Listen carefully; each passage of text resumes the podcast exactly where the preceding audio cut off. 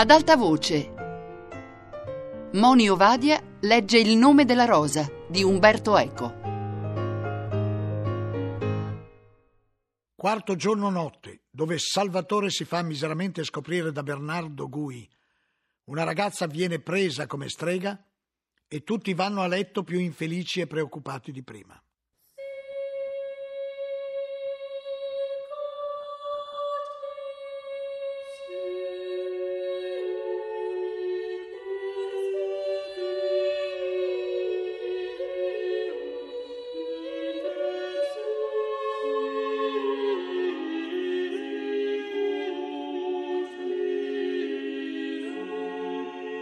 Stavamo infatti ridiscendendo nel refettorio quando udimmo dei clamori e delle luci fievoli balenarono dalla parte della cucina. Guglielmo spense di colpo il lume.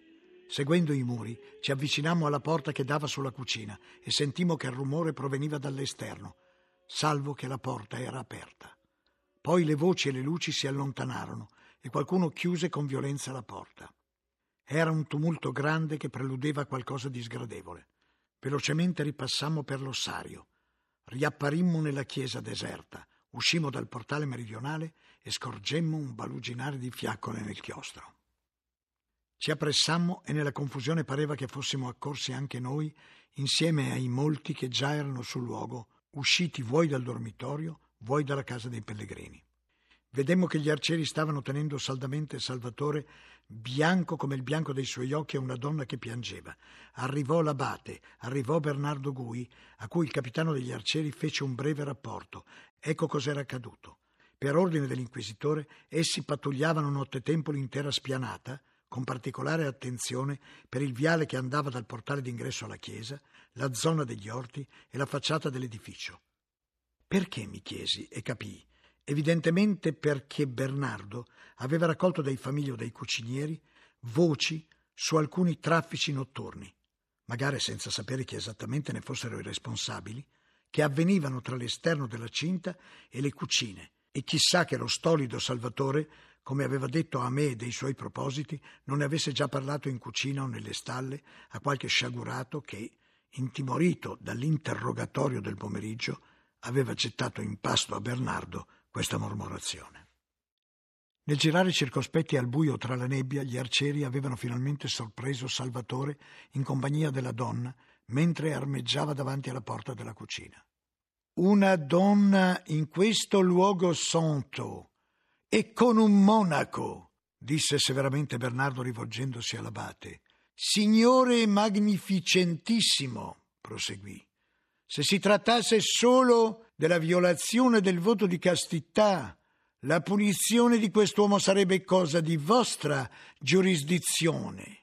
Ma poiché non sappiamo ancora se i maneggi di questi due sciagurati abbiano qualcosa a che vedere con la salute di tutti gli ospiti, dobbiamo prima far luce su questo mistero. Orsù, dico a te miserabile, e strappava dal petto di Salvatore l'evidente involto che quello credeva di celare. Cos'hai lì dentro? Un coltello, un gatto nero che, aperto che fu l'involto, fuggì miagolando infuriato, e due uova, oramai rotte e viscide, che a tutti parvero sangue o bile gialla o altra sostanza immonda. Salvatore stava per entrare in cucina, ammazzare il gatto e cavargli gli occhi, e chissà con quali promesse aveva indotto la ragazza a seguirlo.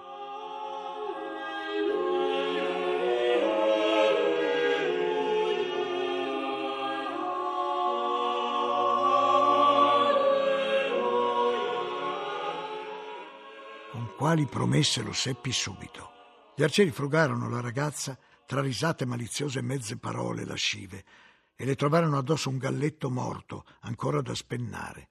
Sfortuna volle che nella notte in cui tutti i gatti sono grigi, il gallo apparisse nero, anch'esso, come il gatto. Ah, ah! esclamò Bernardo con tono di gran preoccupazione. Gatto e gallo nero. Ma io, li conosco, questi parafernali. Scorse Guglielmo tra gli astanti. Non li conoscete anche voi, frate Guglielmo? Non foste inquisitore a Kilkenny tre anni fa, dove quella ragazza aveva commercio con un demone che le appariva sotto la specie di un gatto nero. Mi parve che il mio maestro tacesse per viltà. Gli afferrai la manica, lo scossi e gli sussurrai disperato: Ma ditegli che era per mangiare. Egli si liberò della mia presa e si rivolse educatamente a Bernardo. Non credo voi abbiate bisogno delle mie antiche esperienze per arrivare alle vostre conclusioni, disse. Oh no, ci sono testimonianze ben più autorevoli, sorrise Bernardo.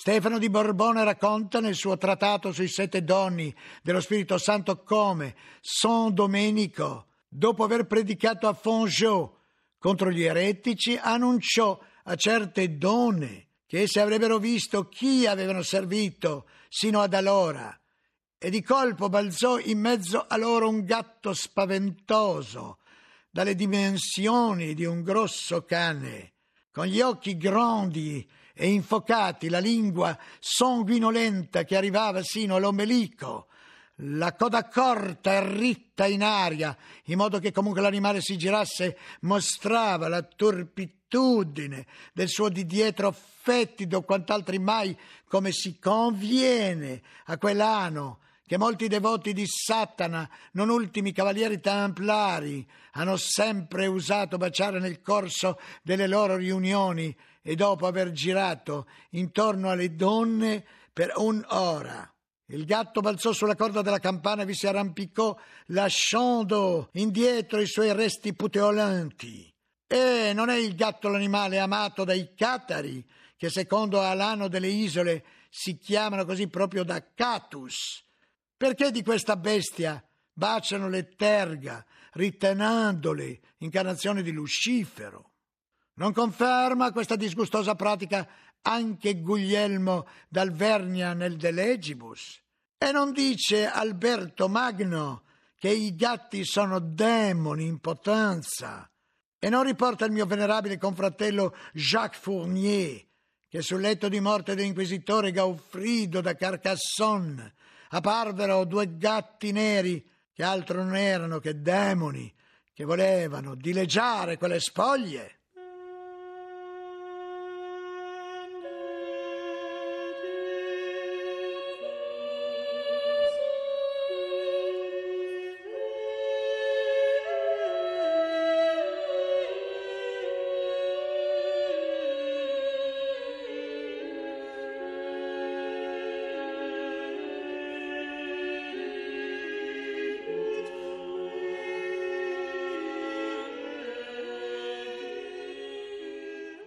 Un mormorio di orrore percorse il gruppo dei monaci, molti dei quali si fecero il segno della Santa Croce.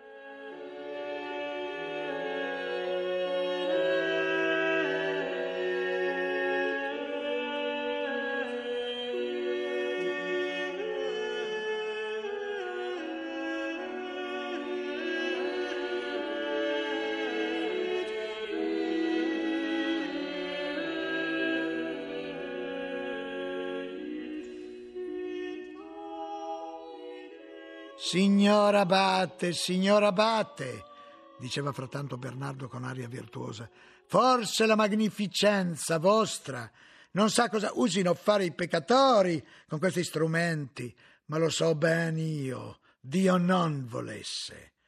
Ho visto donne sceleratissime, nelle ore più buie della notte, insieme con altre della loro risma, usare di gatti neri per ottenere prodigi che non poterono mai negare così da andare a cavalcioni di certi animali e percorrere col favore notturno spazi immensi, trascinando i loro schiavi trasformati in incubi vogliosissimi, e il diavolo stesso si mostra loro, o almeno loro lo credono fortemente sotto forma di gallo o di altro animale nerissimo. E con quello persino, non domandatemi come, congiacciono e so di certo che con negromonzie del genere non è molto, proprio in Avignone si prepararono filtri e unguanti per attentare alla vita dello stesso signor Papa avvelenandogli i cibi. Il Papa poté difendersene e individuare il tossico solo perché era munito di prodigiosi gioielli in forma di lingua di serpente, fortificati da mirabili smeraldi e rubini che per virtù divina servivano a rivelare la presenza di veleno nei cibi. Undici gliene aveva regalate il re di Francia di queste lingue preziosissime. Grazie al cielo, e solo così il nostro signor Papa poté scampare alla morte. È vero che i nemici del pontefice fecero anche di più, e tutti sanno cosa si scoprì dell'eretico Bernard Delissieux, arrestato dieci anni fa. Gli furono trovati in casa libri di magia nera annotati proprio le pagine più scelerate, con tutte le istruzioni per costruire figure di cera, onde recar danno ai suoi nemici. E ci credereste, in casa gli furono pure trovate figure che riproducevano con arte certo ammirevole l'immagine stessa del Papa, con circoletti rossi sulle parti vitali del corpo, e tutti sanno che tali figure tenute appese per una corda le si pone davanti a uno specchio e poi si colpiscono i circoli vitali con degli spillier? Oh, ma perché mi attardo in queste miserie disgustose? Il Papa stesso ne ha parlato e le ha descritto condonandole proprio l'anno scorso nella sua Costituzione super illius specula. Spero proprio che ne abbiate copia in questa vostra ricca biblioteca per meditarvi come si deve. L'abbiamo, l'abbiamo, confermò fervidamente l'abate turbatissimo. Va bene, concluse Bernardo. Oramai il fatto mi pare chiaro. Un monaco sedotto, una strega e qualche rito che per fortuna non ha avuto luogo. A quali fini? È quel che sapremo e voglio sottrarre alcune ore al sonno per saperlo la vostra magnificenza, voglia mettermi a disposizione un luogo dove quest'uomo possa essere custodito.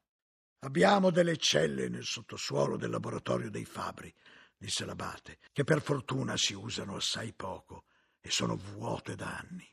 Per fortuna o per sfortuna, osservò Bernardo, e ordinò agli arcieri di farsi mostrare la strada e condurre in due celle diverse i due catturati, e di legare bene l'uomo a qualche anello infisso sul muro, in modo che egli potesse fra breve scendere a interrogarlo, guardandolo bene in viso. Quanto la ragazza aggiunse, chi fosse era chiaro e non valeva la pena di interrogarla quella notte. Altre prove l'avrebbero attesa prima di bruciarla come strega, e se strega era, non avrebbe facilmente parlato. Ma il monaco forse si poteva ancora pentire e fissava Salvatore tremante come a fargli intendere che gli offriva ancora una possibilità, raccontando la verità e denunciando i suoi complici. I due vennero trascinati via, l'uno silenzioso e disfatto, quasi febbricitante, l'altra che piangeva e scalciava e gridava come un animale al macello. Ma né Bernardo, né gli arcieri, né io stesso intendevamo cosa dicesse nella sua lingua di contadina. Per quanto parlasse era come muta. Ci sono delle parole che danno potere altre che rendono più derelitti ancora, e di questa sorta sono le parole volgari dei semplici, a cui il Signore non ha concesso di sapersi esprimere nella lingua universale della sapienza e della potenza.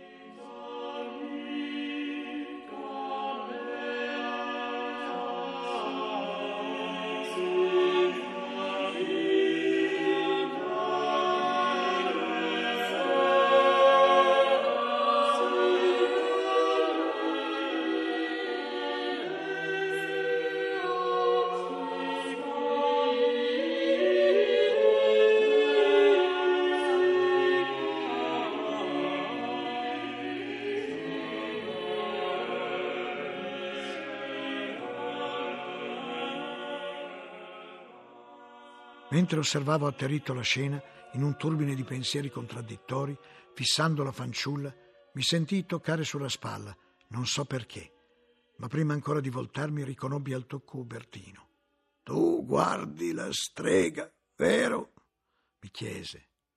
No, mi schermì, non la guardo, cioè forse la guardo, ma non è una strega, non, non lo sappiamo, forse è, è innocente. Tu la guardi perché è bella. È bella, vero? Mi domandò con straordinario calore stringendomi il braccio. Se la guardi perché è bella e ne sei turbato, ma so che sei turbato, perché il peccato di cui la si sospetta te la rende ancora più affascinante.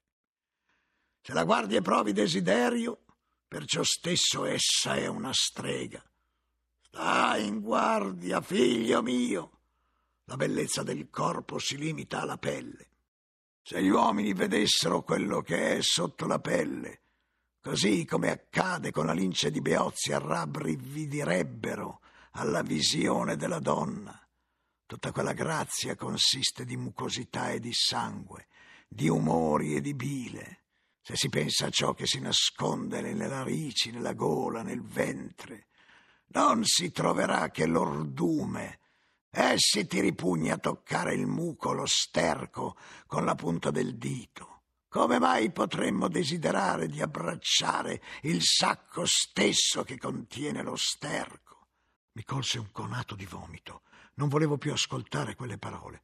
Mi venne in soccorso il mio maestro che aveva udito. Si avvicinò bruscamente Ubertino, gli afferrò il braccio e lo staccò dal mio.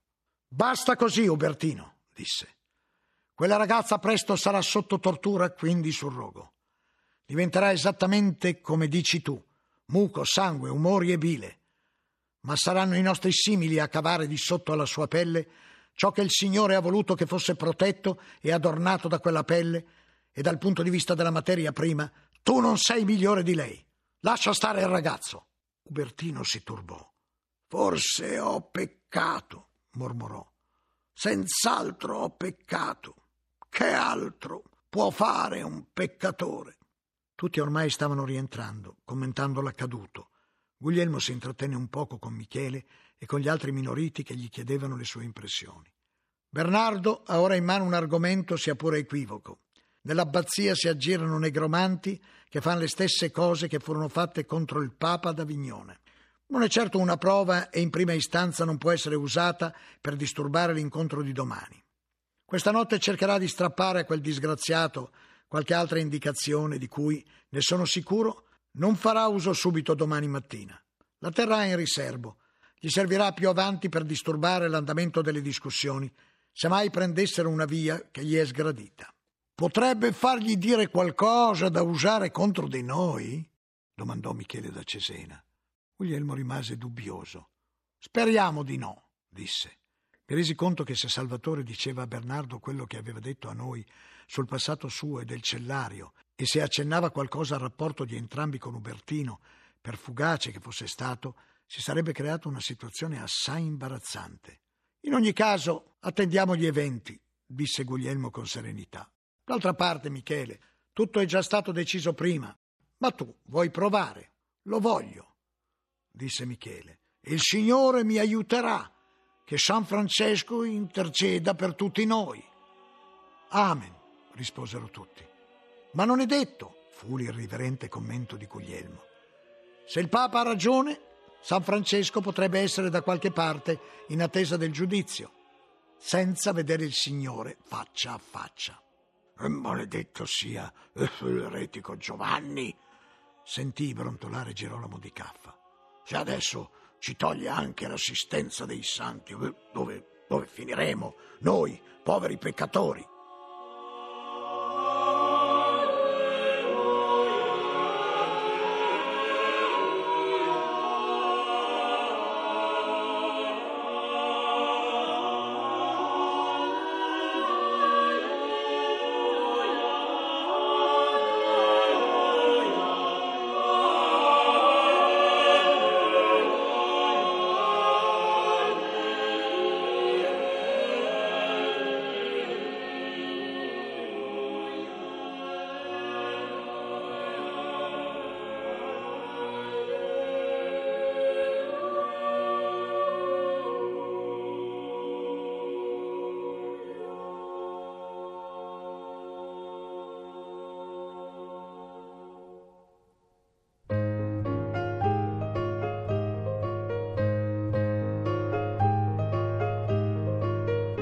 Moni Ovadia ha letto Il nome della rosa di Umberto Eco. Ha cura di Anna Antonelli, Fabiana Carobolante, Lorenzo Pavolini, Chiara Valerio. Regia di Chiara D'Ambros. Per scaricare e riascoltare il programma radio3.rai.it.